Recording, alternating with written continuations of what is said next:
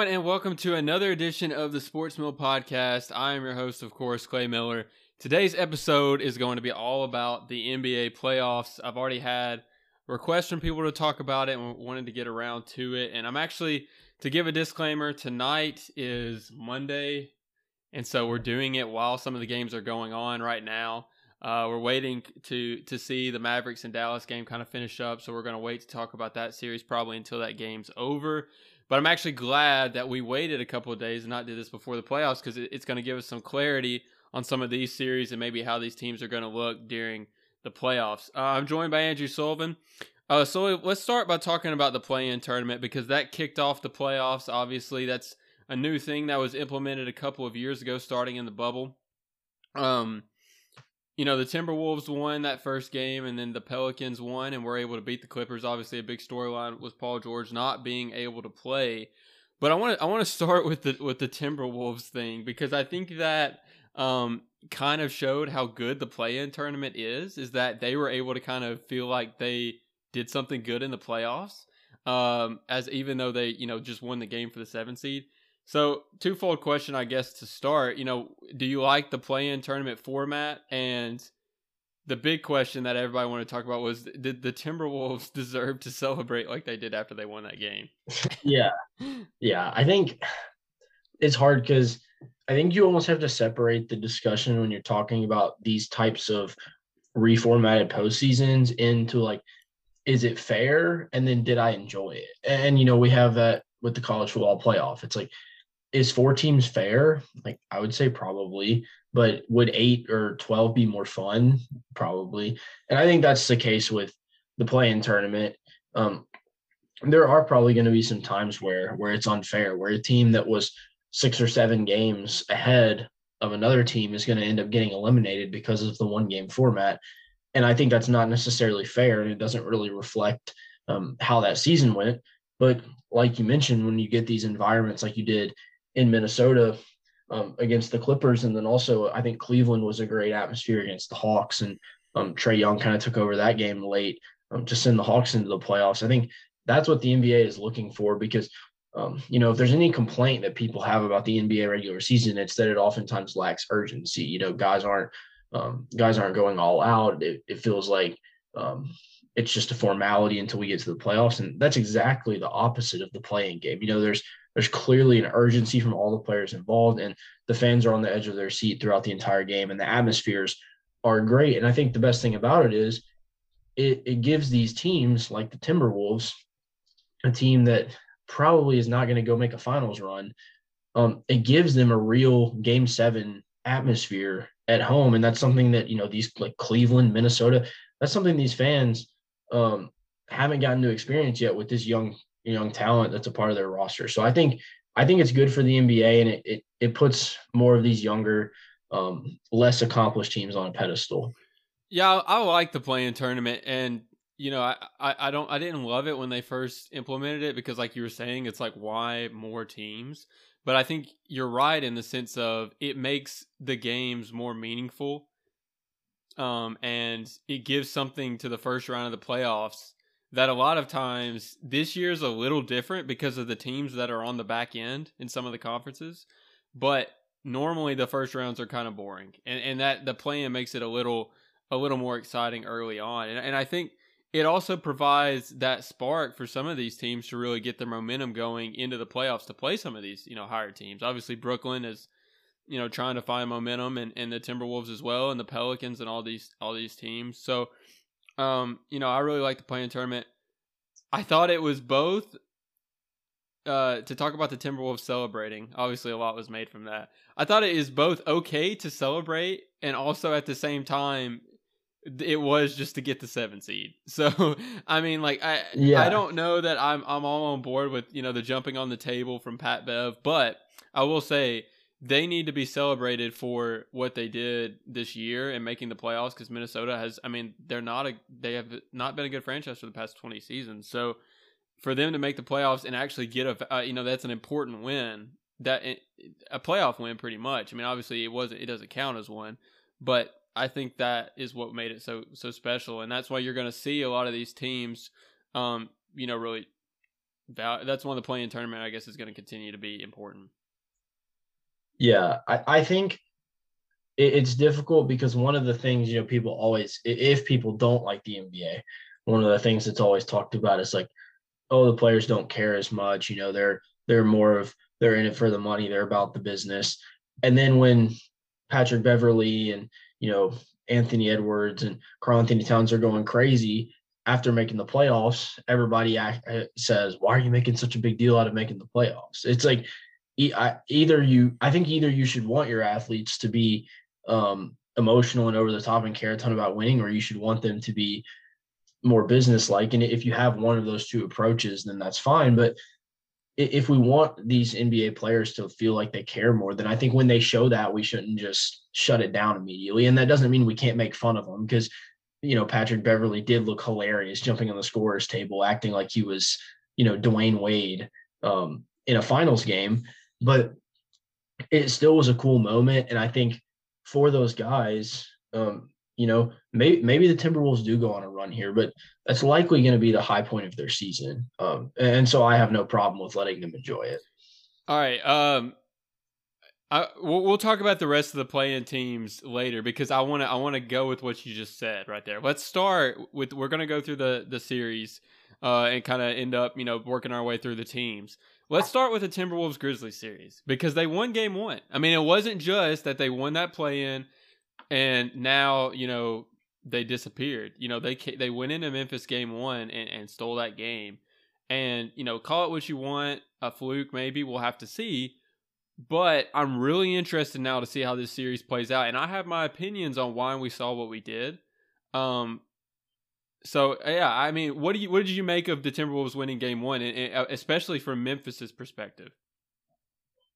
This to me feels I, I, think Minnesota can win the series from what I saw in the first game. Th- that did not feel like a game where the Grizzlies came out, you know, unfocused or um, the Timberwolves carried over their momentum from the play-in game and caught them by surprise. Like, no, Minnesota just looked like they were as talented as Memphis. Um, I, I, do think Memphis has um, a little more depth and um, guys that they can, you know, I think Memphis has the ability to change more throughout the series and adjust. But if Anthony Edwards is going to be the best player on the court, then Memphis can can definitely win this series, and that's that's a tall task throughout the course of the series. But Ja was good um, in the first game of the series. Like it, Ja didn't have a bad game, and Minnesota still matched up with them extremely well. And I think um, one of the most interesting thing to, things to follow for the rest of the series will be how much um, Steven Adams is able to stay on the court because he struggled some. Um, as expected when when guarding somebody like Karl-Anthony Towns, you know that's not necessarily Steven Adams' game, uh, so it'll be interesting to see if they have to go small and use guys like Brandon Clarke more often as the series goes on, because um, that was definitely something they struggled with. But I mean, if Edwards continues to play like this, Minnesota can win this series because um, you already have Karl-Anthony Towns, who's an elite scorer and probably should shoot more than he does now. So yeah, this doesn't feel like a two seven to me. You know, this feels like a four five matchup where both of these teams are um, legitimate contenders. I'm really glad you said that. Well, I, I don't know. I guess maybe not for the podcast because th- we're not arguing, but I agree with you. Like I, I did, I don't think that was a one off, and I think it says more about the Grizzlies than it does the Timberwolves. And what I mean by that is, is that the whole year, you know, we we and I mean the media, you know, whatever you listen to, has been hyping up the Grizzlies about how it's a good young team you know, they beat anybody and they hung with the big boys, even when Ja was out, like some 20 and 2 record or whatever when Ja was hurt, which is incredible. But what I think is different in the playoffs is that everybody is trying in the playoffs, right? The consistency factor of the regular season where players are sitting out, not trying as hard, that goes out the window because in the playoffs, everybody cares every game, every possession for the most part, unless you're Kevin Durant on the last possession of game one and you don't play defense. But we'll talk about that later. But what I think is happening is that we're seeing the Grizzlies' problem is that they don't have anybody really except Ja. I mean, when it comes down to it, in a big moment, I don't love any of those other players to step up and be really good in a playoff series. Desmond Bane has been good for one year. You know what I mean? Jaren Jackson Jr. hasn't been to the playoffs and proven that yet.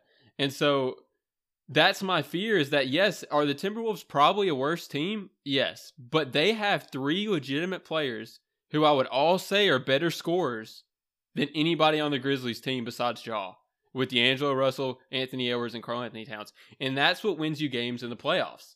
Is you have to have players who can who can go for 30 every night and just take over the game. And I don't know if the Grizzlies have that talent when everybody's trying hard every single game. Um, and so I think that that explains. Now, I'm not saying they're going to lose this series like after one game, but I have seen enough from them to think that they're not going to necessarily roll through, you know, the first two rounds. Yeah, and I think you hit on it a little bit there, but the most important point about this is when you look at what Memphis did to get through the regular season in, in such a dominant manner like they did, they relied so much upon their depth. And when you think about what happens come playoff time, every single lineup gets trimmed down. You know, the Rockets were famous for, you know, they'd get to the Western Conference Finals and they'd have a seven man rotation going by the end of it because they were just, we're going to play our guys. You know, we, this is the, this is the mountain we have to climb anyway. So we might as well do it with our best players. That's not really how Memphis has operated um, throughout, throughout the regular season. And you see that with none of Memphis's players played above 35 minutes. You know, Ja led the team with 35 minutes.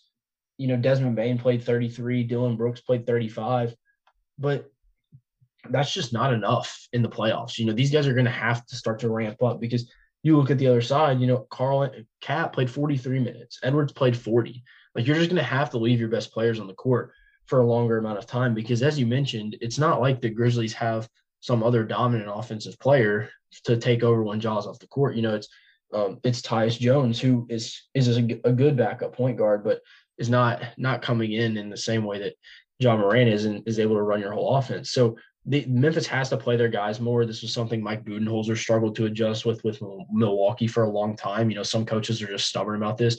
They're going to have to get more aggressive with that, um, trim down the rotation a little bit, and really find out what they want to do with their big man rotation as the series goes on. I think you made a really good point there because people don't realize when watching basketball how much how like how few minutes can change the game. Like it can be a 3 minute stretch that completely changes the game.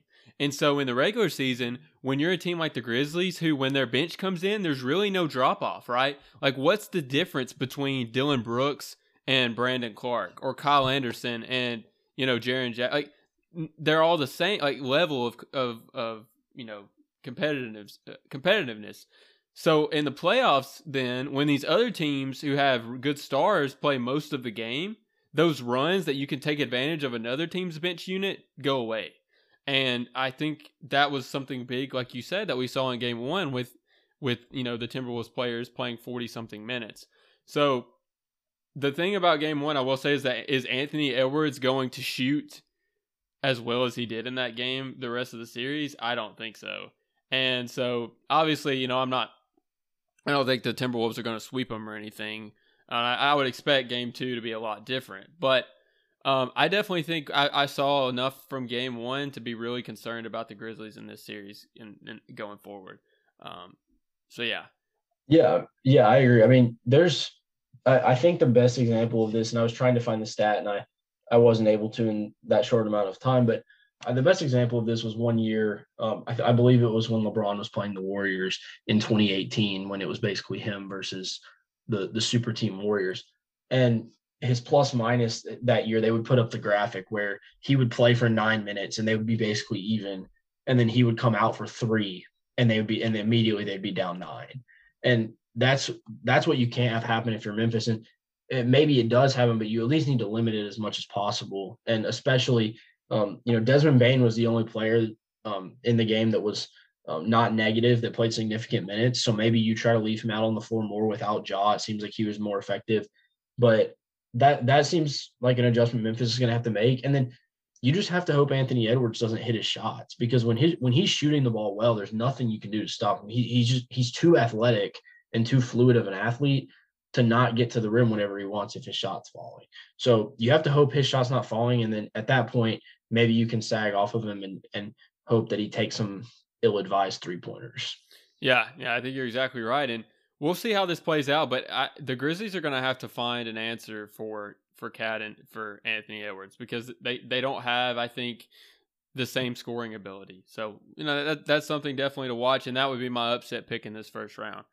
All right, let's move to another series, one that's already played two games in. I feel like our analysis won't be as as heavy on this one, and that's the the Raptors 76ers.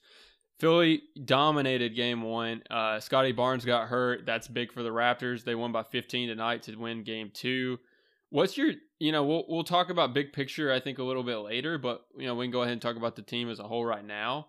What have you seen from the Sixers in the first two games? Uh, you know, hopeful, or is it more that they're just playing the Raptors and maybe it's a better matchup?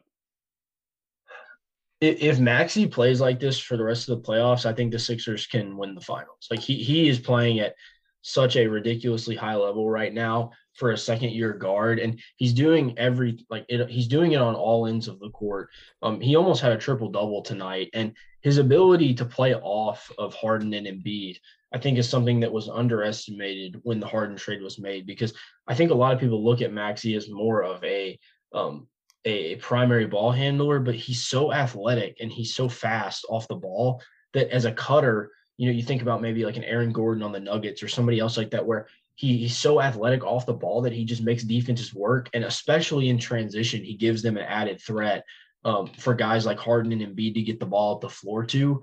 So if, if Maxey plays like this, I think this team can um, can beat Miami and give give whoever comes out of the other side of the bracket a really tough series in the conference finals. Um, who who knows if Maxey will continue at that level? But right now he's averaging about 30 points a game in these first two. Um, and he's also enabling Harden to really just sit back and play this playmaker role that he's probably more comfortable in at this point in his career, anyways. Um, so yeah, I think Philly's been really impressive. Obviously, Toronto is not the most well suited to match up against them. Um, they don't have anyone on their roster over six nine, and I think some people thought that could cause um, cause Philly problems. But Embiid now at this point in his career is just way too good of a passer and distributor to allow these double teams to really affect him. And they just have too many good players around him. And Tobias Harris has been really good the past couple games as well. So if he's hitting his shots, if Maxey's playing well, there's really nowhere you can go with this team unless Danny Green just misses 10 wide open three pointers in a game. So um, yeah, I think I think Philly's been really impressive. Um, they've had a pretty easy matchup against Toronto. Obviously, Barnes gets hurt, and a couple other guys are banged up for them as well. But I don't want to discount this too much because a lot of people thought Toronto could win this series. Like going into the series, there were a lot of people that were picking Toronto. And so I don't think we should just say, well, you know, it's Toronto didn't match up like Toronto didn't match up with them well. Like I do think we should take this as an impressive series for Philly because I don't want to do revisionist history and say that no one thought Toronto could win. I thought Philly would handle them more easily, but that that was definitely not the just the prevailing dominant opinion. Yeah, that's a good point. I, I, I was of the belief too. Obviously, there's no way to prove this, but just believe me, yeah, that Philly was going to dominate them just because it's it's the playoffs, and like I said, the Raptors are another one of those teams that play really well in the regular season because they seem to care every night, and the Sixers have James Harden who doesn't care a lot. and so when it's the yeah. playoffs time and he actually does, players like that, you know, you're going to see more dominance. But you once again, you took my thunder and talked about Tyrese Maxey because what I've seen from these first two games, if I'm the Sixers, is that I might have traded for somebody. I, I think James Harden unlocks Maxey, so don't I can't de- dis, uh, discredit that. But I, if I'm the Sixers, my my formula for winning, obviously you can't bank on Maxey playing this well every game. Is James Harden is my third option at this point. I'm I want James Harden to be a point guard because he is shooting the ball horribly. Um, but yet you know they're winning big these first two games, and so obviously he can do a lot of things um, on the floor. But I would make him more of my point guard, and then just be make good decisions, get to the rim. Don't worry so much about shooting, um, because Hard or Maxey and Embiid are so good at this point. And like you said, what makes it really difficult and you know, I like uh, talking, you know, we talk a lot of opinion on here, but I, I, do like talking X's and O's as well. Is that when you put James Harden in uh, Joel Embiid in a high pick and roll with, uh, at the top of the key with Maxey on the wing, that's impossible to guard. Like, I don't know how, yeah. if Maxey can make the standstill three, because what that does is when Harden comes off the screen, Like, what do you guard? Do you guard Harden? Do you guard Embiid on the roll? Do you guard? And then if they sag help off on Maxey, that's a three or a, a full head of steam drive. So that's just such an easy play, uh, and obviously it's one that's hard to guard. So that's something I think that you know people don't realize is is it all it depends on your the people that you have in that system. Not to mention Tobias Harris in the corner who had like 25 in game one. So they have a really good set of pieces to make it work. Um, obviously, it'll be a little different when they play like a Bucks or a Celtics team. So really interested to see. Do you think the Raptors can, you know, make this series more interesting at home, or is it going to be more of the same? I think they can probably steal a game. You know, they do play a weird style. Um, if some of their guys shoot the ball well, you know, maybe Barnes comes back from injury, and Philly won't have Thybulle in Toronto because of the vaccination restrictions. So they'll be missing one of their pieces there. Um, I, I, think they can st- steal a game, but this series feels pretty over to me. And yeah, I agree with you on the you know that Thybulle or on the the Maxey Harden and Embiid pairing. Like I really don't know what you do against them, and I think it. I think Maxey and Harden both really benefit from that because, like you mentioned, Harden hadn't been shooting the ball super well, but he doesn't really have to be right now. And I think this is giving him time to um, to figure that out. And Maxey's job, um, not not that it's not impressive what he's doing, but Maxey is getting to showcase his skills in pro- one of the best scenarios he possibly could, um, because he's just getting so much open space to use his athleticism to create. So it'll be interesting to see once we get into the next round when Philly's probably playing against Miami, um, if this can continue to hold up. But Philly has um, Philly has looked like they're swaying a lot of opinions early on so far in this playoffs. Let's head back out west, talk about another series out there, and we'll we'll go to Phoenix and the Pelicans. Um, talking about the play in again, you know, I am of the opinion that I feel like honestly, I know Paul George got COVID. I don't know if they would have won that game. No, we will never know. But I personally think the Pelicans might be the better better matchup for the Suns. Not to say they're gonna win, you know, win a game, but I don't think the Clippers would have either. I I think that would have been very bad for the for the Clippers. So I I actually believe that the better team got in because once Brandon Ingram came back and C.J. McCollum got healthy, they were a different team. You can make the argument when Paul George came back at the end of the year, Clippers were a different team too. But you know, I, I want to talk more about just Phoenix because I don't think either of us are going to have the Pelicans making this that close of a series. Um, but last night we saw at the end of the game it got close and Chris Paul kind of took over. And that's what I'm worried about with this Phoenix team is that yes, they are one of the more well-rounded teams probably in the league. They probably have the best 7 to 8 guys on in in the league. But do they have enough in these clutch games, clutch time scenarios are Booker and Paul enough to, to score? You know, do you, do you have faith in that duo or anybody on that team? Yeah, I mean, this year, what's interesting is they're one of statistically they're one of the best clutch teams in the entire league, and I think that goes back to having you know one of the things over the over the past few years that has started to fade away is more of the traditional style point guard, and I do think one of the things that that the benefit of having one of those guys is at the end of the game, you can just give him the ball and say, We trust you and we think you're going to get us a good shot. And that's what Chris Paul has done the entire season for them. And I think a quote he gave after the their game one um, against the Pelicans was really um, was really telling. You know, he said I, it was something along the lines of like, just because I don't shoot, don't think I can't shoot. And that that's something I think that's going to help Phoenix a lot is when when he gets into that mid range jumper towards the end of the game, it's as close to automatic as any jump shot is going to be. And obviously Booker is a guy that can go create his own shot as well. But the the reason to me that I think the Suns are are going to be such a difficult team to knock out in the playoffs is because of the leaps that guys like Mikal Bridges and Cam Johnson have made. Because it makes them so much better defensively. And you really can't, you know, you think about all these teams um, you know, I, I, I think back to the the Thunder when um, they had Durant and Westbrook, and Andre Roberson was sitting in the corner, so it was just so easy to help off. The Suns have none of those guys. Like you, you can't help off Booker, you can't help off Paul because Cam Johnson is sitting in the corner, who's an automatic three point shooter. So they, they have such a good mix of role players and then high end talent that can carry you in the clutch. Like I, I would be surprised if they didn't make it out of the West, and it'll be tough. Uh, it'll be a tough series once they get to the finals. But yeah, to me, they're the overwhelming favorite in the West.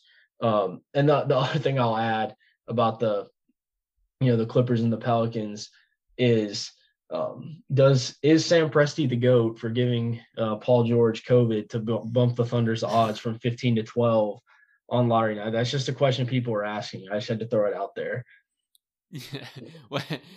How did they think Sam Presti gave Paul George COVID? no, I'm just I'm just messing around. But that's funny. They but hey, they did they did move from 15 to 12, and now they they have a, another seven percent chance at getting a getting a top pick. So I was I was definitely cheering against the Clippers throughout the play-in tournament. I wonder if if that is not a blessing in disguise for the Clippers, honestly, because they're not whole. You know, Kawhi obviously is their best player, not there. Paul George was still coming back. So in a way, I wonder if, if it wasn't better to just be like, okay, we'll have a full off season under our belt. We'll get ready for next year. And there was still the the question to go ahead. Sorry, the question to me is was Kawhi close to coming back? Yeah. Like if he if he wasn't close, then it's like okay, it doesn't really matter. Like even though we don't have our pick, we weren't gonna make a run anyways. Like let's just get healthy for next year. Um, speaking of Presti in his exit interview with the Thunder today, he said he thought the Clippers had as good of a chance as anybody to win the, win a championship in the next three years. He said he thought that was the most talented roster in the NBA. So that that gives you an indication of what people around the league are thinking of this roster now with with the additions like Norman Powell and Robert Covington. But if Kawhi was coming back and was somewhat close to being ready, then I mean the West was wide open. Like it would have been really tough to get through Phoenix in the first round. But after that, I mean, they could have beaten anybody. So that that's what we'll never know because you just never know anything about Kawhi Leonard. It doesn't really matter what is going on. But that that's what I would be interested to find out. Yeah, it would have been really interesting if they would have won the Timberwolves game. What would have happened? Because they would have gotten to play yeah. Memphis, and I, I do agree yeah, there. That's a real chance. I do agree there. They could have they could have made some noise. The thing is, is like I don't know if Kawhi coming back would have been a good thing. And I say that because if you win, you're you're banking on winning at that point. You know what I mean? Like if they come, if he comes back and they lose, like what was it for? So I don't mind them just waiting till next year and being like, okay, we'll we'll make a full. And like you talked about the roster there, so. Uh, but to get back to the Phoenix series, yeah, I and you mentioned that team what makes them so impressive, like you said, is that there's so many options for scoring. Like Bridges, Ayton, and Jay Crowder. Although, hey, talk about the stat line last night. One one one one. First time ever. Uh that was for Jay Crowder. But they they have guys who can all score double digits and then throw in Johnson and Shamet off the bench and, and people like that. So yeah, I don't see them losing until unless Luka goes ballistic. If the if the uh, Mavs win. But yeah, I don't see yeah. them. Well, and let's go. Let's talk about that now because that game, yeah. that game's wrapped up now. Jalen Brunson just knocked off the Jazz with 40, 41. He just dropped 41 on the Jazz and has even this series up at one apiece. Um, I'm a big Luka fan. I was discouraged after the first game. You know, he's still he's missed the first two games of the series, still in street clothes on the sideline tonight, but they still won without Luka out on the court. And now the series is even at 1 1 going back to Utah um, for game three. Do you think the Mavs have a chance in this series now? And how many games can they go without Luka before before it kind of becomes a lost cause? Well, it's funny you phrase a question like that because if Luka comes back in game three, the series is over. This I, I, believe this series is over right now if Luka comes back in game three. For and the Mavs are winning. Because the Jazz are already a broken team. Like we know nobody likes each other in that locker room. Um and I think it's almost like it's more of like at this point, like they don't like each other because we say they don't like each other. like Donovan Mitchell has to hear all the time that he doesn't like Rudy Gobert, and Rudy Gobert hears the same thing. And I think they kind of believe it and they they played like a team that knows they're not good enough. And this was their chance. Like they got game 1. But you can't beat the Mavs when their starting five was Dorian Finney-Smith, Reggie Bullock, Dwight Powell, Brunson, and Dinwiddie. You can't beat that team. Like that is embarrassing. I mean, it's straight up. And so if Luka comes back, I think the series is over. Now, if he doesn't come back, I think the Jazz will win Game Three because they're at home. Um, but that's the only thing that that would, I guess, make me go back on my statement is that the Jazz now get the next two games at home, and you don't know how Luka's going to look on the road. But I will say, it, I think this more tells. I'm more think the Mavs have a good chance to win because of the Jazz's inadequacies. So I yeah, I'll, I'll be interested to see what you think about that.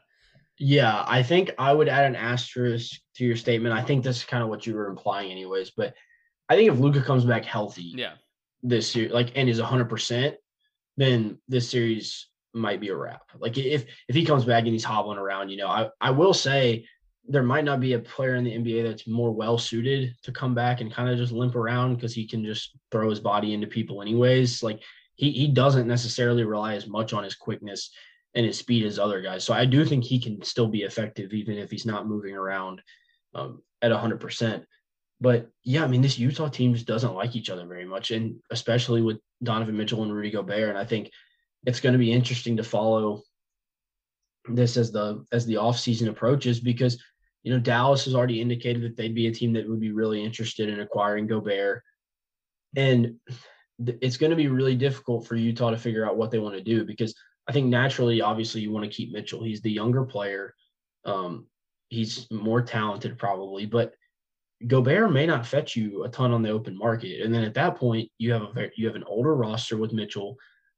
What what are you building for? You know, at that point, if you trade Gobert, a year later, are you just going to be looking to deal Mitchell as well and then completely hit the reset button? So I think that's going to be difficult. And they're going to have to consider, you know, if New York or whoever comes in with a, a Godfather offer for Mitchell, do you just accept that and try to reset your your roster in the coming future? So that's going to be interesting to follow. You know, it, Gobert and Mitchell just seem to not like each other enough to where I'd be surprised if this roster looks the same mm.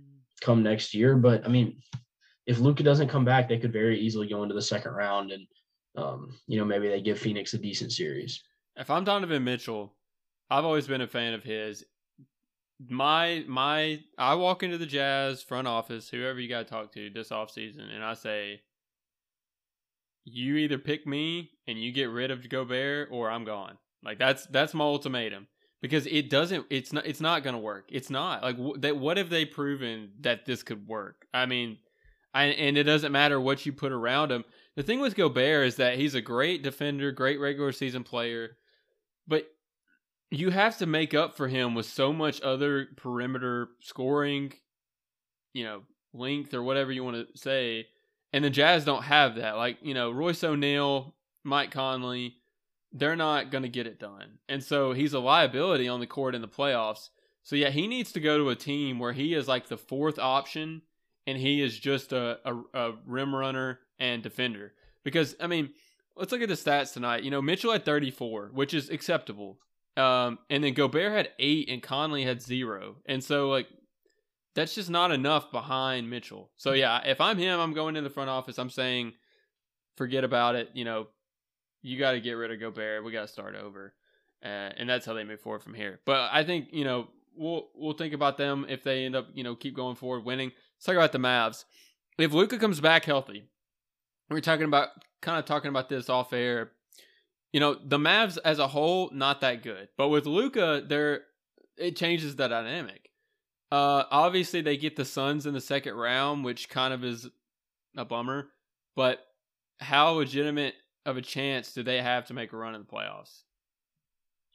That's the problem to me is they play the Suns. I think if Luka, like if you gave me a bracket at the beginning of the playoffs and Luka was healthy, I think I would have picked them to beat everyone in the West except Phoenix. Honestly, I think Luka to me has been underrated in how ridiculously good he's been in the playoffs in his first two years in the playoffs, and because they played the Clippers both years, not a great matchup for Dallas. Um, he was still dominant. I think he's averaged 33, 8, and 9 over the course of his playoff career.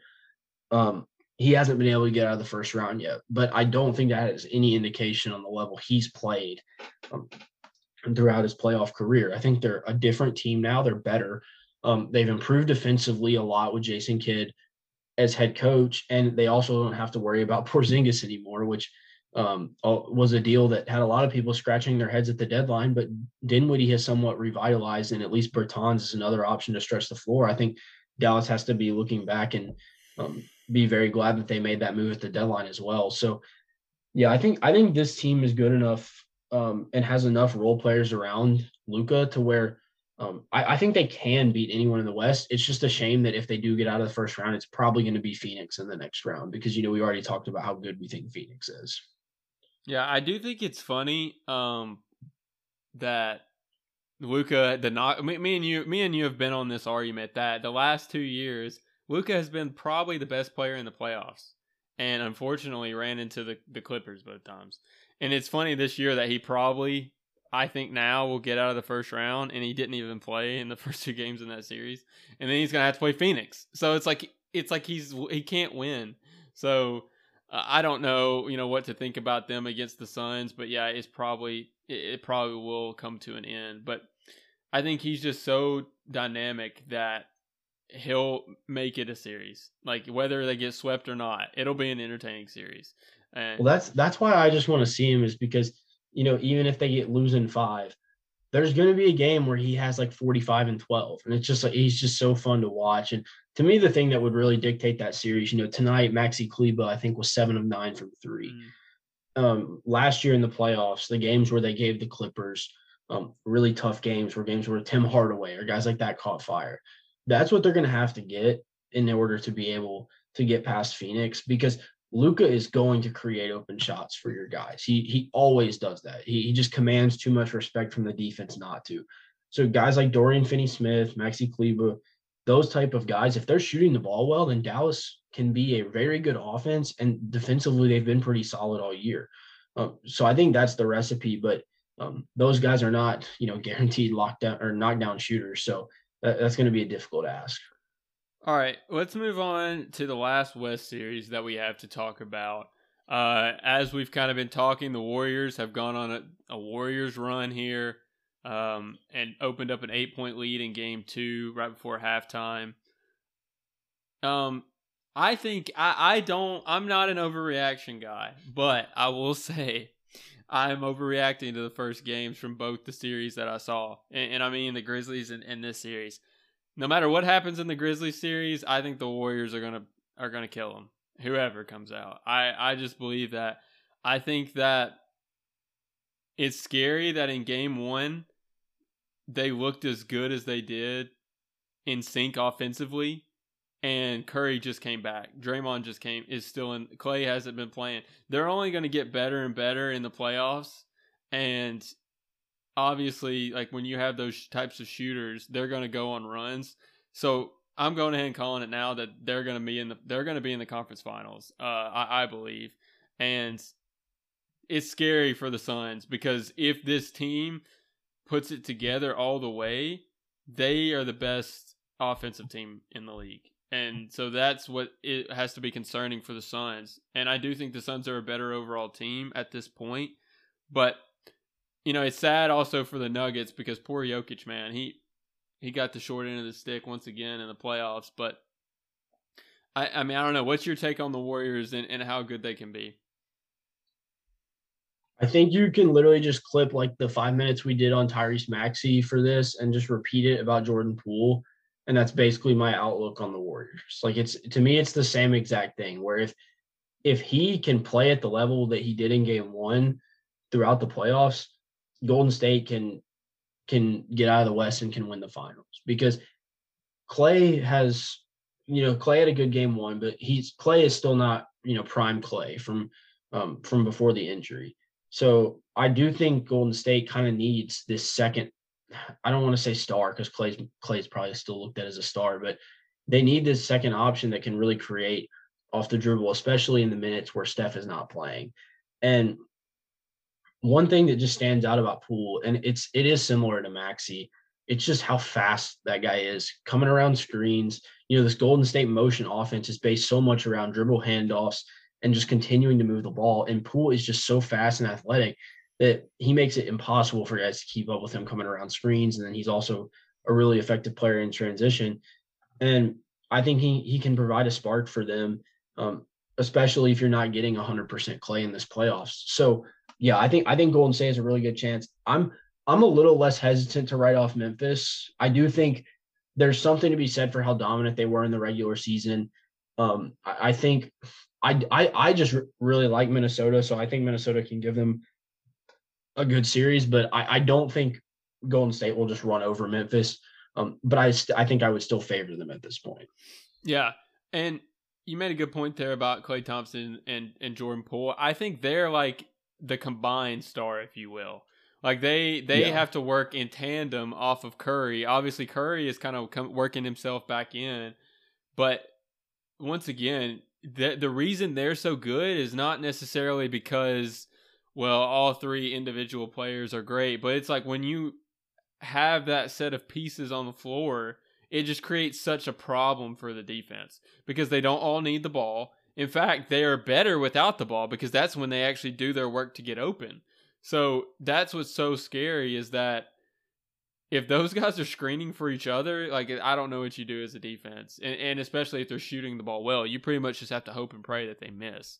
Um, so from the Nuggets' perspective, obviously, I want to frame this in the correct way. It's unfortunate Porter Jr. and Murray are hurt and and everything like that, but you know, what is Jokic, What is the Nuggets' plan to to win this series? Is it just let or try? Is it let Jokic just do everything? Yeah, I mean, I think you should just enjoy the MVP ceremony coming up soon, and that's probably about it. Like, I don't know. I just Denver is not they just don't have enough talent. I mean, Jokic would have to go absolutely nuclear for for them to have a chance. And especially, I, I don't think they match up particularly well against Golden State. Like, I don't think they really have the guards to chase all these guys around um, throughout throughout. You know, even you think back to teams that gave Golden State problems, like the Rockets. They were able to switch everything uh, one through five. Jokic is not, you know, Jokic is not switching onto Steph Curry on the perimeter. Like that's not that's not how he plays. That's not how the Nuggets play. So yeah, I, don't think they match up very well. Um, it, it's ridiculous that people are going to use this against Jokic. I'm sure when Giannis and Embiid are in the second round and he wins the MVP, it's going to be oh, you know, Jokic couldn't make it out of the first round, yet he gets another MVP, even though no one alive was picking the Nuggets to win this series before. So yeah, I don't know. I think the the Nuggets don't match up particularly well. They're also missing their second and third best players, and most teams in the playoffs, if they didn't have their second and third best players wouldn't be very good. So yeah, it is what it is. Um, just it, but I, I don't think it should take away from the great regular season Jokic had because um, he was still one of the most fun players to watch and putting up ridiculous stat lines every night. Yeah, I agree with you. And and unfortunately for Jokic, it's just the reason he won MVP this year is also the reason he's going to lose in the, the playoffs because yeah. he's all they got. Yeah. Like he has to carry them and so you can't hold that against him eh, because you know he is the most valuable player on that team. Like they they you know you the next best player is legitimately Will Barton. I mean, I Aaron uh, Gordon. Maybe Aaron, maybe Gordon. Aaron Gordon. I think it's Aaron Gordon. Like I mean, so Steph Curry, Klay Thompson, Draymond Green. Like of, of course the Warriors are going to win. So yeah, there will be no Nikola Jokic slander on this podcast. Or if we if I find you on Twitter adding me about that, then I will come after you because yeah, I mean you can't blame the guy for for losing in the first round. All right, uh, let's go. Well, let's start. Well, let's pick the West really quickly while we're at it. So, Suns beating the Pelicans, obviously. We'll we'll go through the playoff bracket. Who you got winning the Timberwolves Grizzlies series? Do you think Minnesota pulls it out, or we like Memphis? Hmm is probably the one I would have had to think the longest about. I, am gonna still say Memphis, but I think it goes seven. Like I, I think Memphis wins a game seven at home. I, I, I probably would have said Memphis Memphis in six before, so I don't want to overreact too much to this one game. It was still very competitive, um, and it took a great Edwards game. So I still think Memphis will win the series, but um, I do think this has potential to be one of the most entertaining series of the first round. I agree. Yeah, I think it is the series in the West in the uh, uh, like yeah. in the first round. Uh, I, am going to go Memphis as well. Like you said, I don't think you can overreact overreact to game one. I think the Timberwolves exposed the Memphis's flaw, and that is how are they going to fare against a team that has a, re- a lot of really good scores? I don't know, and they're going to see that again in the next round against the Warriors. Um, I we both like Golden State. We just said that. Um, you think Utah has a leg- I, I the more I think about it, Utah still has a legitimate chance purely because they're going to have the next two games at home. But I like the Mavs. You're going to take the Mavs as well.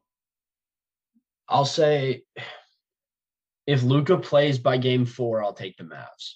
Okay. Um, if he doesn't, I think if he's out the next two games, I think Utah probably wins both of them. Um, and then you're looking at needing a miracle. So I'll kind of give a contingent pick there, but yeah, I don't. I guess I'll take the Jazz just because it doesn't sound super optimistic on his injury, but yeah, I mean it really all does depend on that. Um, and then yeah, I'm assuming we're both taking Phoenix probably in four. Yeah. Like that's that one's not going to be yeah super competitive. Yeah. All right, so let's let's go to the finals then. So I'll I'll go ahead and just run through mine uh, because you know what's the fun of not picking and then looking back and being wrong. I'll say Phoenix. Obviously, I think they win second round. Go to the, the conference finals pretty easily. I think Golden State, I just said, makes it there. That's going to be to me. I'll go ahead and say it. I think that'll be the best series in the playoffs if Golden State is right. If Golden State is right and they look like they're getting there, like the Phoenix Warriors series, it would have been better early in the year when everybody was healthy, but that's going to be such a amazing scoring, you know, series that I think it's going to be the best in the playoffs. I'm going to go ahead and jump ahead and say and be different than everybody and say Golden State's going to win and go to the finals. Because if I pick okay. Phoenix and then like it happens, it's like ah, it's boring. And it, so yeah, I'll pick Golden State. I think I'm. I think I'm going to end up on the other end, and I think my hot take might be that Phoenix doesn't have a series that lasts more than five games mm. until the NBA Finals. Um, I could see that think, happening. I could. Like I just with how dominant they've been in the regular season, generally teams with this type of profile just make it they just make it to the finals. Like that's just what happens. And that's not to say Golden State couldn't um, you know, get really hot. I still think, you know, their their peak is um, is one that can be a finals team. But Phoenix to me has just shown it all season.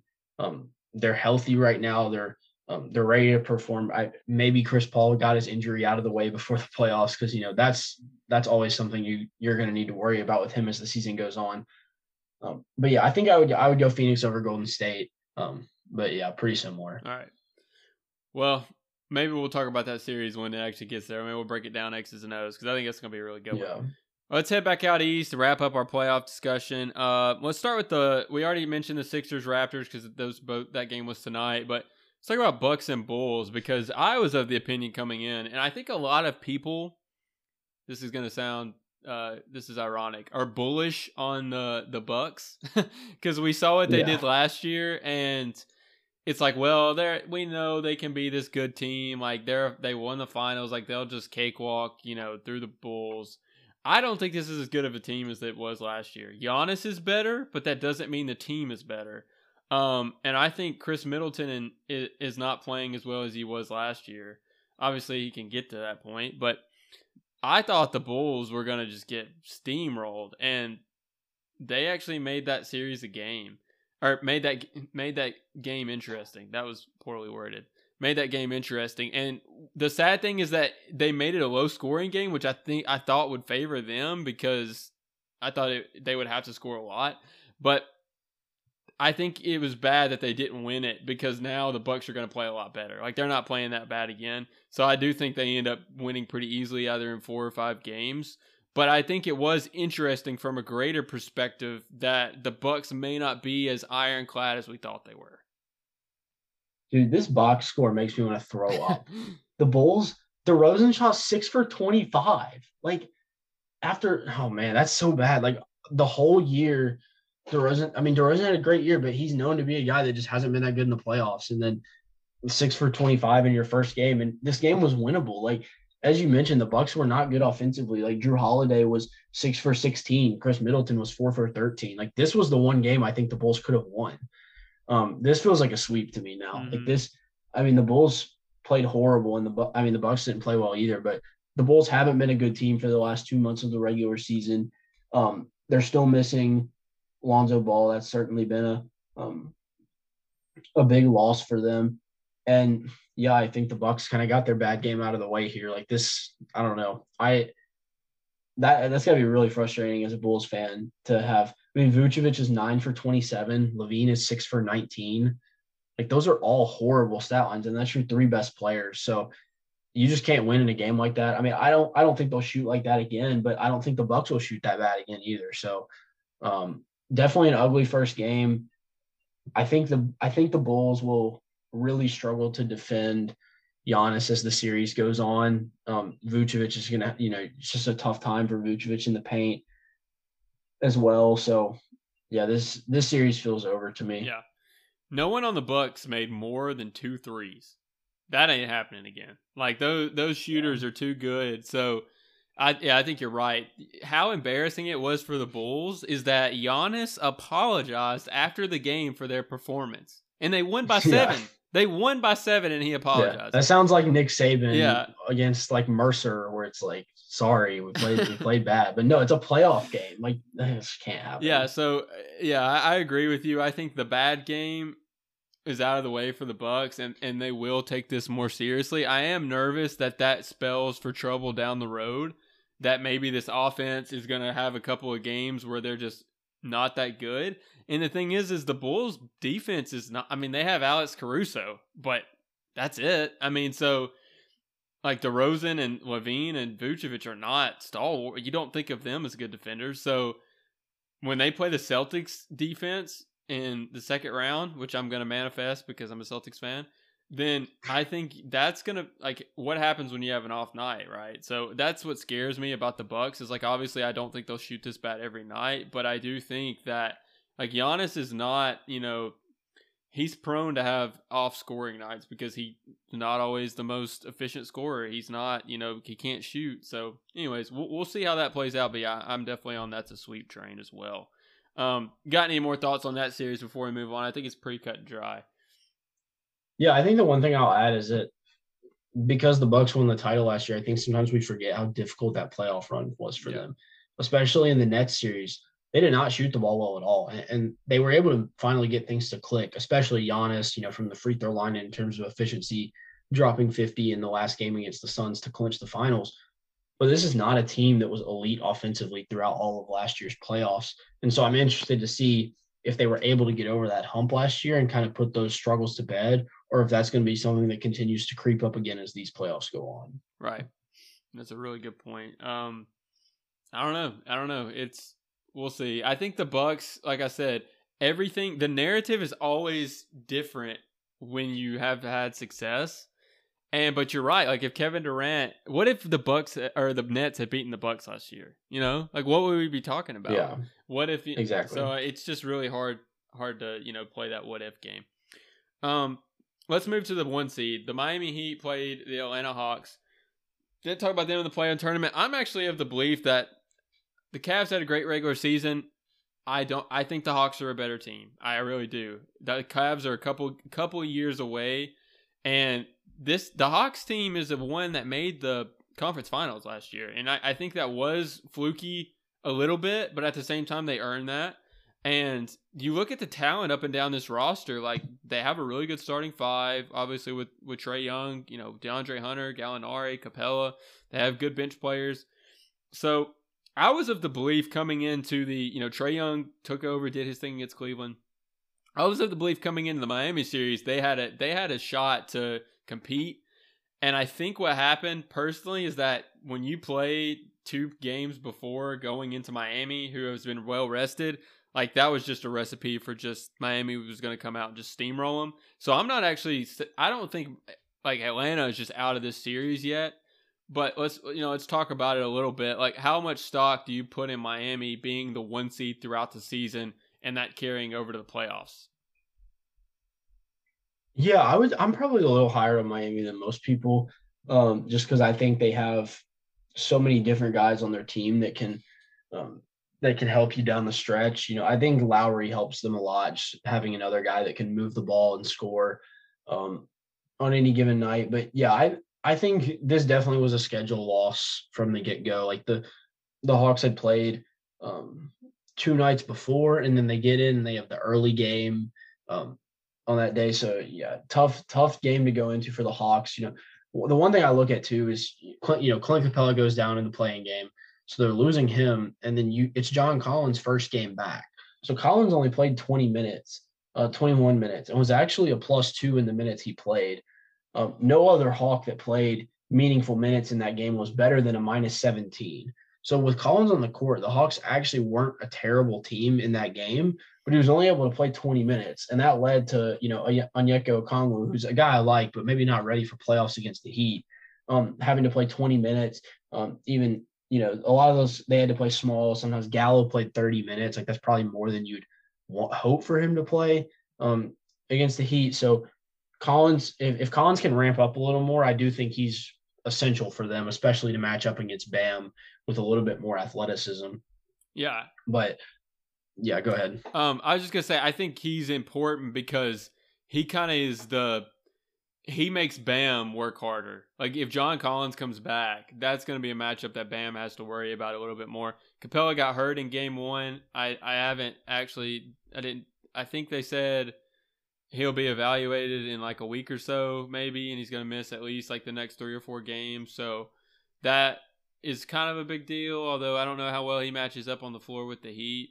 But yeah, I think you're right. You know, Miami they're one of those teams that's like everybody always says like oh it's the Pat Riley factor, it's Erik Spoelstra, like the Heat culture. And so if they do bad, it's like, well, they're not that good. It's just you know, but then if they're good, it's like they can't win. So you're right. I think we undervalue them a little too much.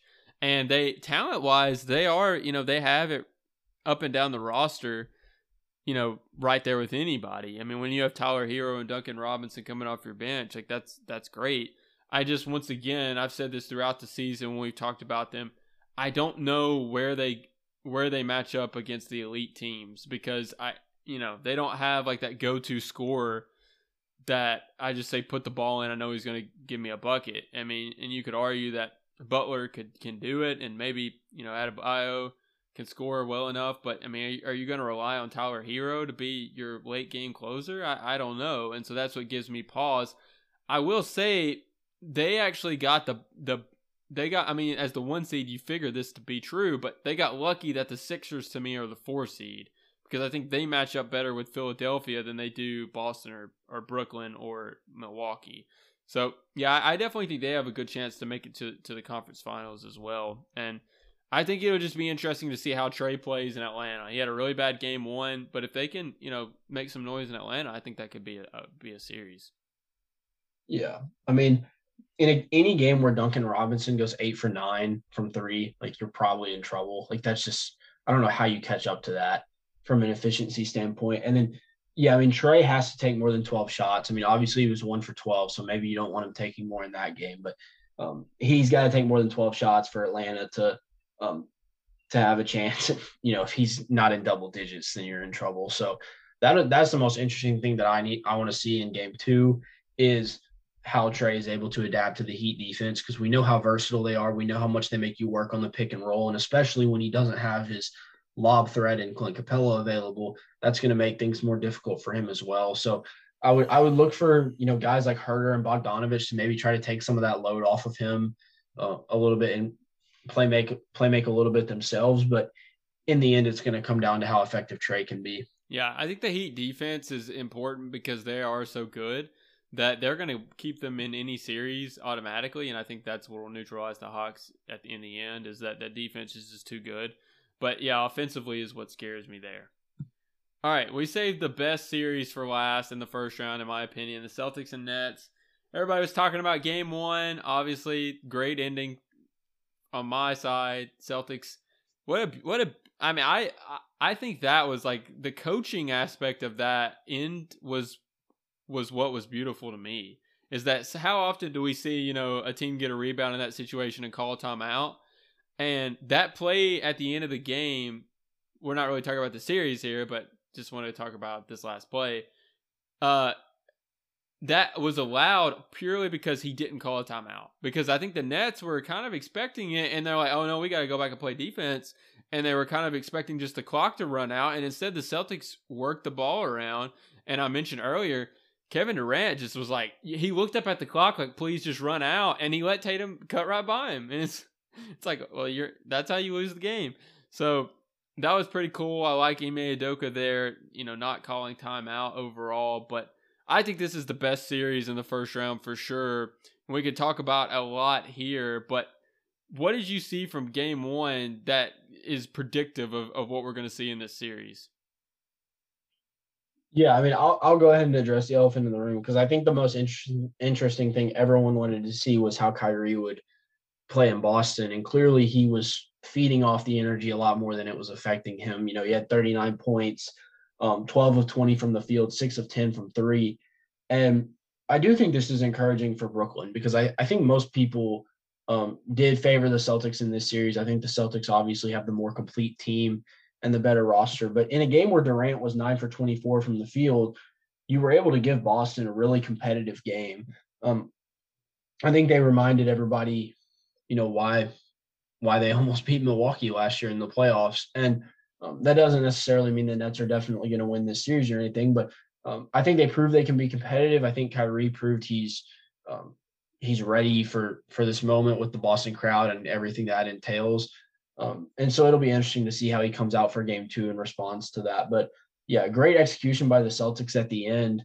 And I, I'm not sure there's a Celtics fan alive that expected Marcus Smart to pass that ball with three seconds left compared to just jack up a three. So that was impressive from Smart just to have the awareness to make that pass. Yeah, because like it felt like Tom was moving really slow and like he caught the ball with three seconds. So yeah, what player has the presence of mind to not do that? But ama- amazing right there, and, and good cut by Tatum as well. There's a lot you can take away from game one in this series in general. And what I saw, you know, obviously I watched the game all the way through, but the Celtics did things that both made me very excited for what this team could be, and they also did some things that terrify me because they the Celtics missed a lot of layups. I don't know how much you watched it, but Brown did not play well. They missed a lot of shots at the rim, so they left points out there, which is encouraging. But also, I'm like, the bench is really bad. so they kind of scare me with that. On the other side of the ball, I really liked what they did eh, late in the game at the end. I think that last defensive possession was amazing. And some of the things they did throughout the game. You know, on the telecast, they said this like, it sounds backwards, but if you make Kevin Durant and Kyrie Irving take every shot down the floor, that's a win. Because yeah. it's when they're cooking and yet they get other guys involved that's scary. Like you can live with Kevin Durant and Kyrie Irving scoring 30 every game as long as those other guys aren't doing well. So I think that's what the Celtics found success with. Success with is they have the athletes to compete with Kevin Durant. And when he is the main focal point of the offense, it sounds insane because he's the best scorer on the planet. But that is when when Kevin Durant is the one who is isolating over and over again, and that's how they're running their offense. That's good for the Celtics. What scares me half to death is when Kyrie is running the offense because he not only can score any way he wants, but he gets to the rim, he make he draws help, he passes, and so that's when the Nets are to me most dangerous. Is Kevin Durant, even though he can score in every way, he wants to pull up and shoot jumpers, and he would rather not go to the rim, and that's what I took away from Game One. So I think Kyrie Irving is the key to this series, and it kills me to say that because the Celtics had him, and I'm like, I don't, I don't, I'm glad he's gone, but now I'm like, now he's killing us. So I really, really hope that that he doesn't keep killing us because yeah, that was a really impressive performance in Game One. Yeah, I think the biggest key for Boston is if they can get a few more Al Horford performances like the one he had, because he had an awesome game. I mean, he had 15 rebounds, he had 20 points.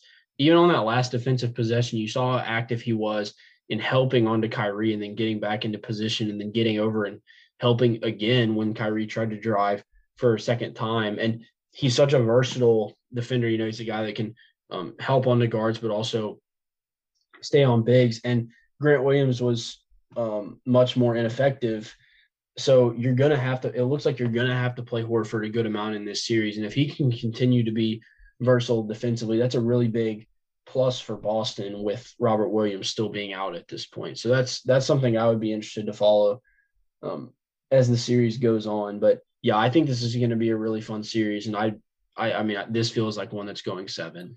Yeah, it's interesting, and, and like I said, there's so much to talk about in this series. Both teams are thinking down the road about what if. For the Celtics, you're missing probably your most important defensive player. I know Smart, which we said we were going to talk about this, but Smart just won Defensive Player of the Year. But as far as overall team defense, like Robert Williams is probably the most important piece. And like Nic Claxton kind of had his way with the Celtics uh, in game one. And that would be eliminated from Robert Williams, and he'd also he's he's able to switch on to anybody along with Horford. So, and if, then if you're the Nets, you're thinking, what if Ben Simmons comes back? So, it that's also another interesting dynamic is what happens if either one of those players actually plays in the series, which I expect Simmons to. I, I think he's going to try uh, either in Brooklyn or when they come back to Boston. But you know, I don't know. What's your thought? Uh, let's start with Simmons there. We know what Robert Williams does for the Celtics, and I think he'll only help them. But what does Simmons do for the Nets if he plays? Yeah, I think I don't know if like if I was working for ESPN, they'd probably fire me for saying this, but I think both these like additions are pretty boring. Like I think we know what Robert Williams is going to bring for the Celtics. We've seen it all year. Um, obviously, it's a big jump. You know, you you get to remove all the Theis minutes, which hopefully is helpful for the Celtics. But with Simmons, I think I think it's naive to think he's going to show up shooting hitting jump shots, but it's also naive to think he's not going to be helpful at all because um, you know Brooklyn is while very talented offensively, a lot of these guards they have to play um, just don't have very much size. You know, Seth Curry and Patty Mills and Goran Dragic, those those guys are not um, players that can defend bigger wings. You know, like Jaylen Brown. And Simmons to me just gives you another body you can throw at these guys. Um, it probably gives Durant a little bit more of an opportunity to rest on the defensive side of the ball in some possessions as well. Um, as you continue to you know use Bruce Brown defensively as well. So I think I think Simmons is going to be an addition. You know, I've heard some people saying like, "Oh, I don't even think he makes an impact."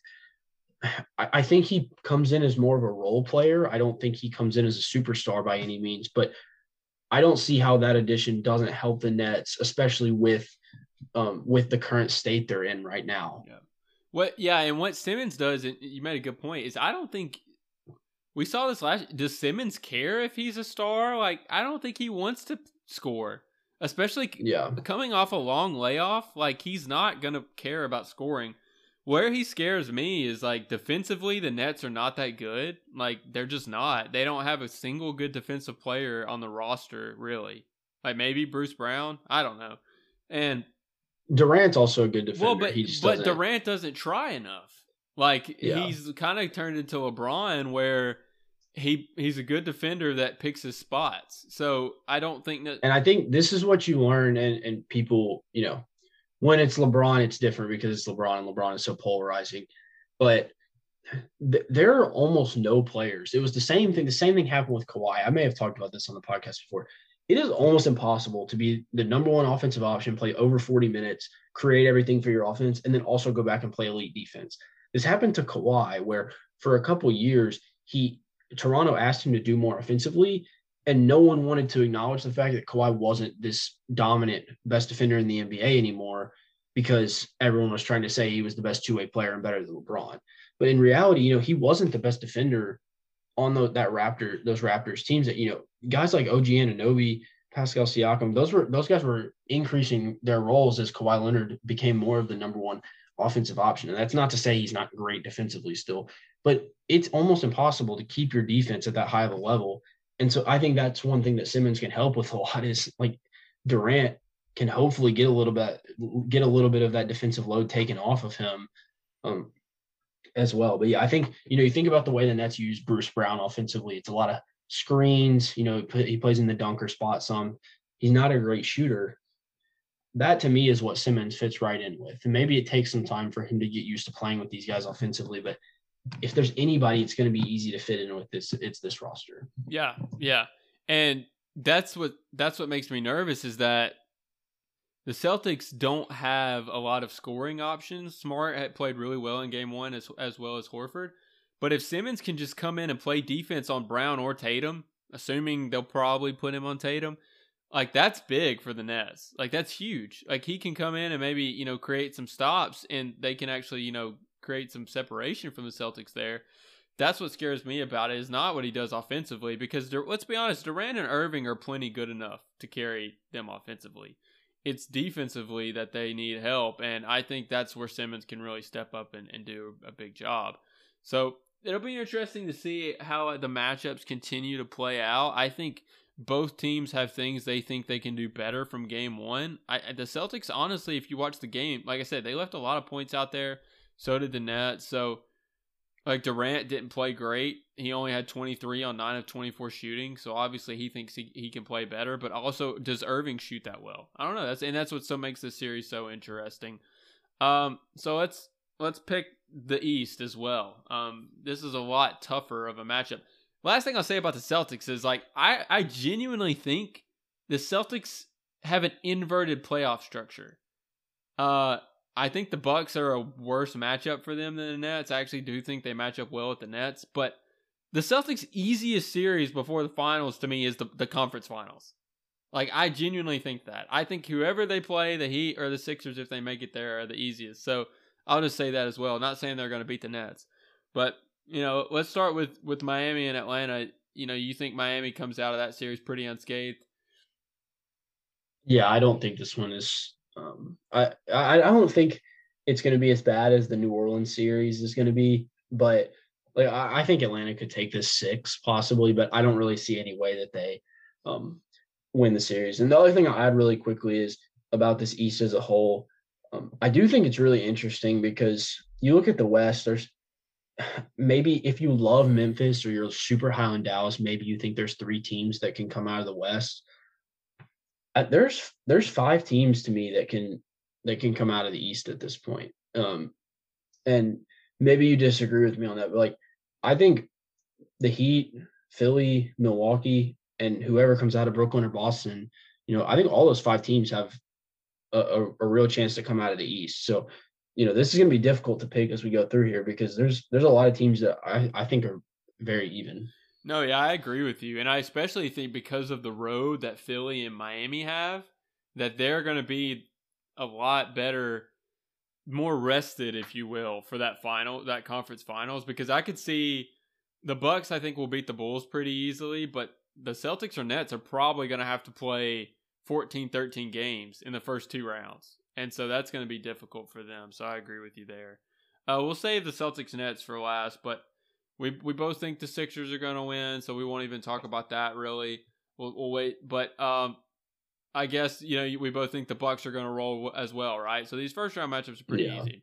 So I never mind. Let's skip to Celtics and Nets. You know, in your your opinion, does it does it does game one make it to where the Celtics are the favorite, or you know the Nets still the Nets have a good chance here?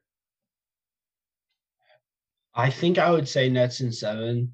Um, I I was encouraged by some things I saw from Brooklyn in game one. Um, I, I, think Simmons coming back obviously makes a difference, but the same can be said for Robert Williams. I think this is a really even series. Um, I, I took Brooklyn coming in, so I'll, I'll stick with that. But um, but yeah, I think I think this goes six or seven at, at minimum. Um, and I'm really excited to see how it plays out. Yeah, this is tough. I mean, Celtics had to win game one. I think they had to. So it was big that they Yeah, if Brooklyn had won game one, I, I would have felt a lot less optimistic about Boston's chances. Yeah, I, I do think that home and away don't matter as much for the Celtics. Like, I don't think Brooklyn. Yeah, Brooklyn's home, not a tough place to yeah, play. Yeah, Brooklyn in. home's crowd is not going to be like brutal, so I think they can win games there. Um, I would say it's tough. I don't. But maybe Kyrie plays worse in yeah, Brooklyn because he's not energized. I, I heard that on the fans. radio today. I heard something. Should the Celtics say something to their fans?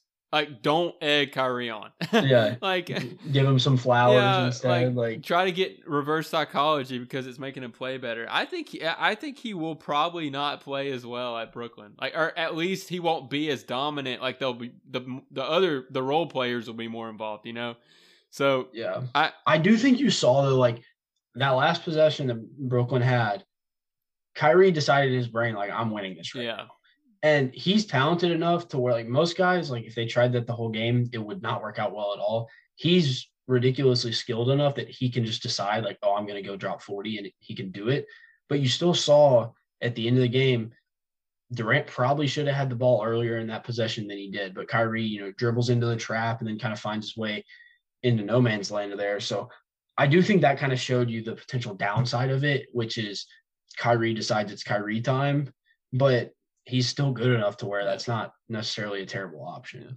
That's the one thing that gives me pause. I, am gonna pick Celtics by the way in seven, and what gives me pause about the Nets is that that possession at the end of the game, Al Horford. I don't know who he was guarding, but he said forget him, and he literally just they were doubling Kyrie at the at the yeah. tops, and that's the thing is like the Nets, none of those other guys want to score or even think they're going to get the ball. I don't think a lot of the time.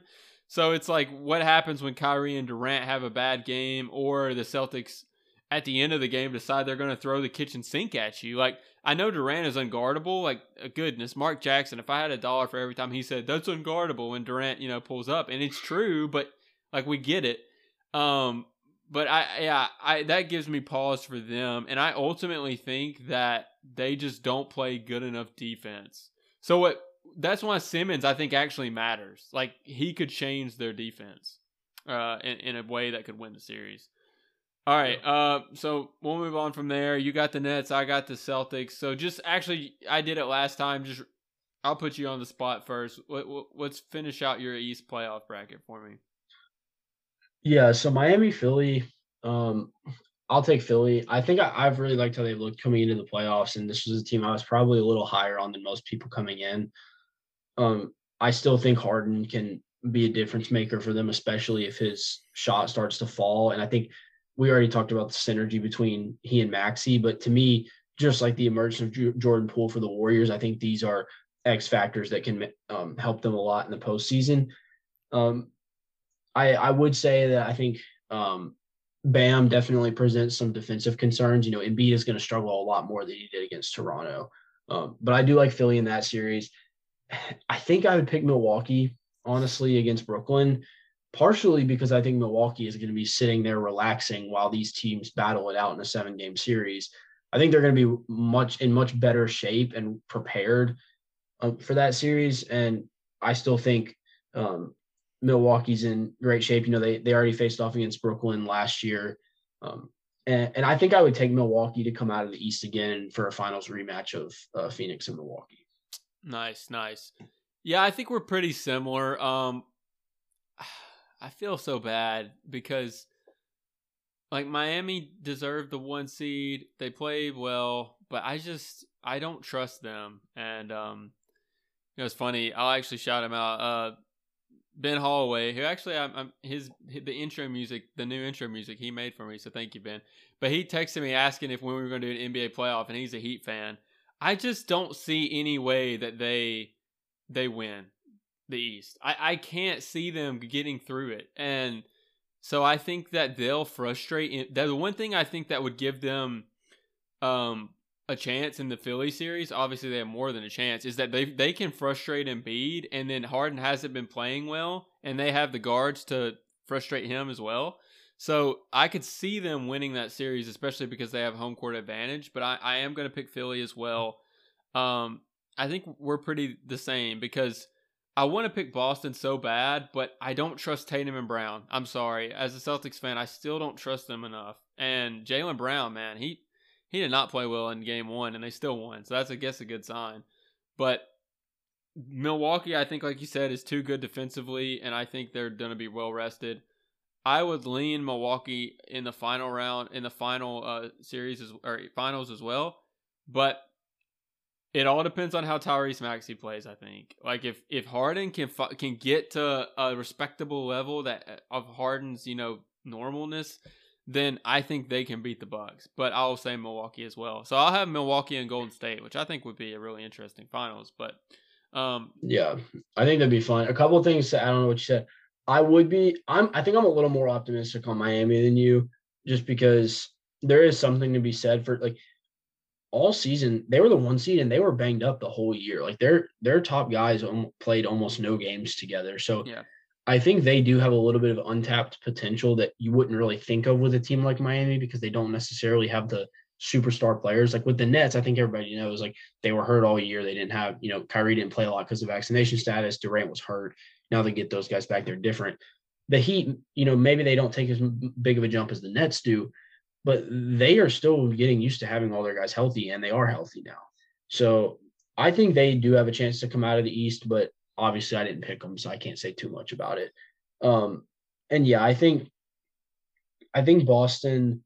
Um, the the point you made about Brown and Tatum, I think it's important to frame that in terms of the context of the rest of the Eastern Conference playoffs because I think you know if if you just say like, oh, I don't trust Brown and Tatum, somebody might ask why, but the question is not like, do you trust Brown and Tatum? It's do you trust them more than Durant and Kyrie? Yeah. Or do you trust them more than Giannis and Jrue Holiday and Khris Middleton? Like that's the question you have to answer. And to me, I agree. I think the answer is no. Yeah, I, I think Tatum has gotten there. And but the problem is is that it's so hard when you're when they're gonna throw everything they have at you to stop you. And so Brown really has to be on his game, and I don't know if that's possible for him. I just don't. So I, I think they they tri- they get tripped up either in the net series or the Buck series. But yeah, I'm with you. Miami don't want to take anything away from them. They've been to a finals recently. Call it a fluke in the bubble, whatever. But to me, I they won their first game by 24, so I can't complain. But I need to see if they play off offense great the rest of the Hawk series. Maybe I change my mind, but I need to see it consistently. All right, let's pick the finals here. I think I know which way you're gonna go, to be honest. But um, you said you had Phoenix okay. Milwaukee. I'm curious who you think I'm gonna pick because I I think I actually changed my mind in the time that we've been recording this podcast. But I thought you're I think I, you're I'm, gonna go Phoenix. Yeah, I am. I as the more we talked it out, especially what really made made me kind of shift my perspective was remembering that Milwaukee's run was not just this cakewalk yeah. to the finals. Like they they did not just fly through the East.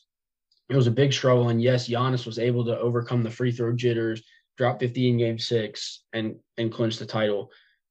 But I don't want to look back and say that they were some crazy dominant team, and I think Phoenix is that this year. I think they've shown that throughout the regular season.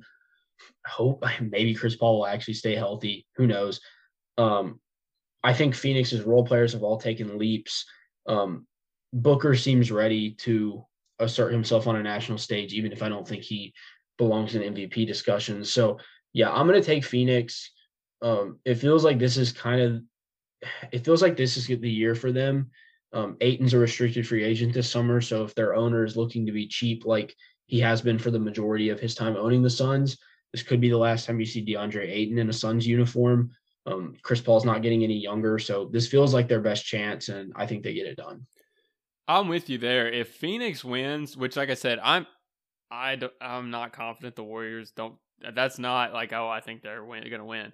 If the Suns play the Bucks, I think they they beat them because the the Bucks to me personally are worse than they were last year. The Suns are better. And I think that equals in to win.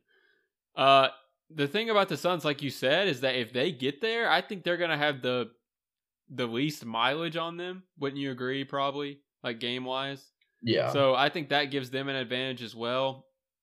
Um, the Warriors, I don't know. I think they'll beat the Nuggets in four or five. I think I personally think they'll handle whoever comes out of that Grizzly series in six, maybe five or six.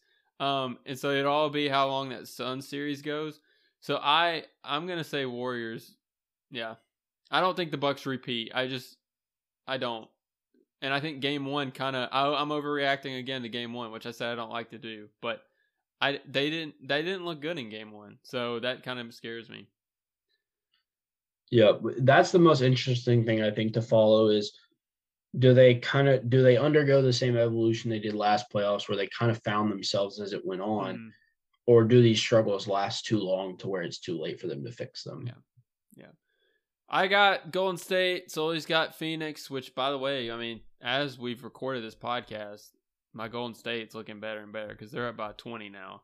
So, yeah. you know, hopefully this offense continues because I do think if, you know, they got three Splash Brothers now and Andrew Wiggins, if he even plays somewhat decent, that that's a really hard offense to stop. Anything else? All star starter Andrew yeah. Wiggins. uh, K-pop um, fan, I guess, or like he he's yeah. he's K-pop star. You know, they love him apparently. But anyways, anything else we need to talk about uh, in the NBA playoffs? Obviously, a lot. Oh, we said we were going to mention uh, NBA Defensive Player of the Year. Marcus Smart won for the Celtics. Obviously, we've got a lot more awards coming up. Maybe we'll talk about that in a later episode. Um, I don't know. That was interesting. I did not think he was going to win, especially being a guard. I, I think I know Doris Burke voted for him, so thank thanks Doris. Um, but I, I know you have a different opinion about that. What do you think about Smart and more specifically a guard winning the award? Yeah, I just think I don't know. I think this was like the "We're tired of Rudy Gobert" award, and if it was, I, I think if Gobert had not won it for so many years in a row, he probably would have won this year. Um, and you know, voter fatigue's a thing; it happens in all sports and, with all awards, so it's not some shock. But I do think you know if you look at any defensive metric, um, and I think with impact as well, it's a regular season award. I don't think any player impacts their defense more than Gobert on a night to night basis. Yeah, for sure. And I, I, I think the playoffs even bear that out when teams, when you look at how bad Utah can be defensively on the perimeter. You know, you think back to that Clipper series. Everyone, and I'm not trying to say Gobert was amazing in that series. The the reason Gobert looks so bad is because every single Clippers player has a free lane driving to the hoop whenever they want it because you know whoever it was, Joe Ingles or Bogdanovic, um, can't stay in front of their guy. So I think Gobert deserved the award, but I understand why they want to give it to somebody else. Um, and, and, I think Smart's deserving. Like I, I wouldn't take anything away from Smart, but just generally, I do think that big men are more valuable to their team. And I think you even hit on that earlier by mentioning Robert Williams um, as the most valuable defensive player on the Celtics. And I, I generally agree with that. I just think big men have more of an ability to impact the game on a play to play basis. Um, and that's where you bring in the question of like, is it most valuable defensive player? Is it best defensive player for the position that they play? Like, that's not really defined. So I, I can't, you know, discredit people for saying they think you know Smart might be a better guard defender than Gobert is big, but I think in terms of impact, Gobert is still the most valuable defensive player, as much as people may dislike him across the league. Yeah, this is an interesting discussion because I think this is too like the smart defensive player of the year to Gobert discussion is the same as the Curry to LeBron discussion. And what I mean by that is like people try to compare Curry to LeBron. It's like you can't. Like you can't Curry physically cannot be as good of a player as LeBron. Like, you, yeah, he just can't do the yeah, things on like you can't ask a 6'3", 200 pound guy to be the force that LeBron is. And in the same way, you can't ask Marcus Smart to do everything defensively that Gobert can. Now that doesn't devalue what Gobert can do because it's just like he like because of his size, not only can he block shots and play defense at the rim, but he also then has the athletic ability to guard on the perimeter. The same thing with Bam Adebayo. I will say Marcus Smart is surprisingly really good at guarding the post. I, I watch a lot of Celtics games, so I've yeah, he's it. so strong. Yeah, but he played like he's blocked Giannis consistently in games, so like he he can um he can play down in the post. I don't have a problem with them giving him the award, but I agree with you that I think Giannis, Gobert, and Adebayo are all probably overall better defenders like across the board can do more but you know how do you quantify that? So i don't have a problem with it. You brought up Mikal Bridges as well. He could have easily won the award. Um so anyways uh i we'll bring up we've just man we've just really skipped around on this podcast. We're, we're getting to the end. Eh, jordan poole left off the most improved list. Well is that not a crime? I, most improved seems so difficult to vote on because there's such levels the question, to it too. Because like yeah, because the question is like, do you value the leap Ja Morant right. took as more of a leap? Even though like Jordan Poole definitely improved more than Ja Morant did, but it's probably harder to make the leap that Ja did than the leap that Jordan Poole did. So I I have no idea how you quantify that. Some years there's a really easy answer to to the award. like you know years Giannis has won it, or there's there's those guys that make massive leaps and it's obvious. But years like this where guys are making different leaps in different stages of their career, I really don't know how you evaluate it because you know there's also guys that second year players. Don't you expect second year players to get a lot better? Like Tyrese Maxey, like shouldn't he get a lot better in his second year? I feel like that's the time that guys make the biggest leap naturally. So yeah, that, that's a difficult award to vote on in general. Um, and honestly, one that I don't really care about that much. Yeah, I just yeah, it's not that big of a deal, but I just thought it was like, how can Jordan Poole not be on that list? I don't know. Yeah, no, that that doesn't really make yeah. sense to me. Yeah, but yeah, just to critique the award, it's like how do you value because like you have like Jordan Poole, who's like the most improved because we didn't expect him to be a good NBA player, and he's like, wow, he's a really good NBA player. And then you got the Darius Garland, who's just like, well, he just improved because it's his second year, like he's gonna get better. Yeah. And then you got Ja Morant, that's like he jumped from star to superstar. So there's like so many different Yeah. levels of improvement there.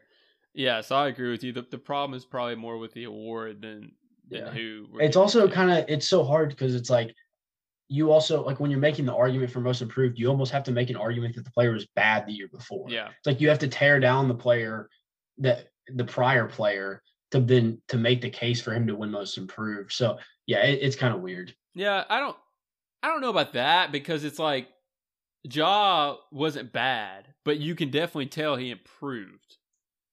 Yeah, but like, I'm just saying like some of the arguments for Ja like not deserving it is like he was already Oh, awesome yeah, last year. So like you you only like you to make the case for most improved, there does have to be something to be improved upon. And you know when when guys are already that good, it's like well how how much better can they really get? Yeah. Yeah. All right, we'll close on MVP because I I'm gonna renege. I I don't I think I picked Giannis. I think you picked Jokic. Is that correct? Yeah. I agree with you. I think not that I necessarily agree that he. I don't know how I feel, but I think he's going to win. I think that's Yeah, I think Yo- I would be really surprised if Jokic doesn't win. Most of like the straw polls and stuff done for the writers seem to indicate he's going to win. Yeah, I think the the poll the pulse across like the media is that Jokic is going to win, which I'm happy about. I think that he deserves it, um, because of what he had to do for this team this year. So, Yeah. anyways, And remember, it's a regular season award. You know, Yeah. that's it is what it is. yeah, I mean, if we're talking, I don't think, I don't, I yeah, the Bucks could go all the way, and we you picked them there, and so did I. But hypothetically, they could lose in the second round, and so could Embiid. So we couldn't see any of those regular season people in the finals. You know. Yeah. So yeah, that you got to keep that in mind when, when we're talking about MVP. All right, anything else we need to mention? Obviously, we, we've kind of jumped around a lot. No, I, th- I think we're good. All right, so I got the Golden State Warriors. Sully's got the Suns in the finals. Really interesting to see how it plays out. We'll probably do another pod um, when we get closer to the finals time because I think we'll we'll have a lot more information under our belt. We'll get to see how the Celtics net series shapes out. So that'll be really interesting.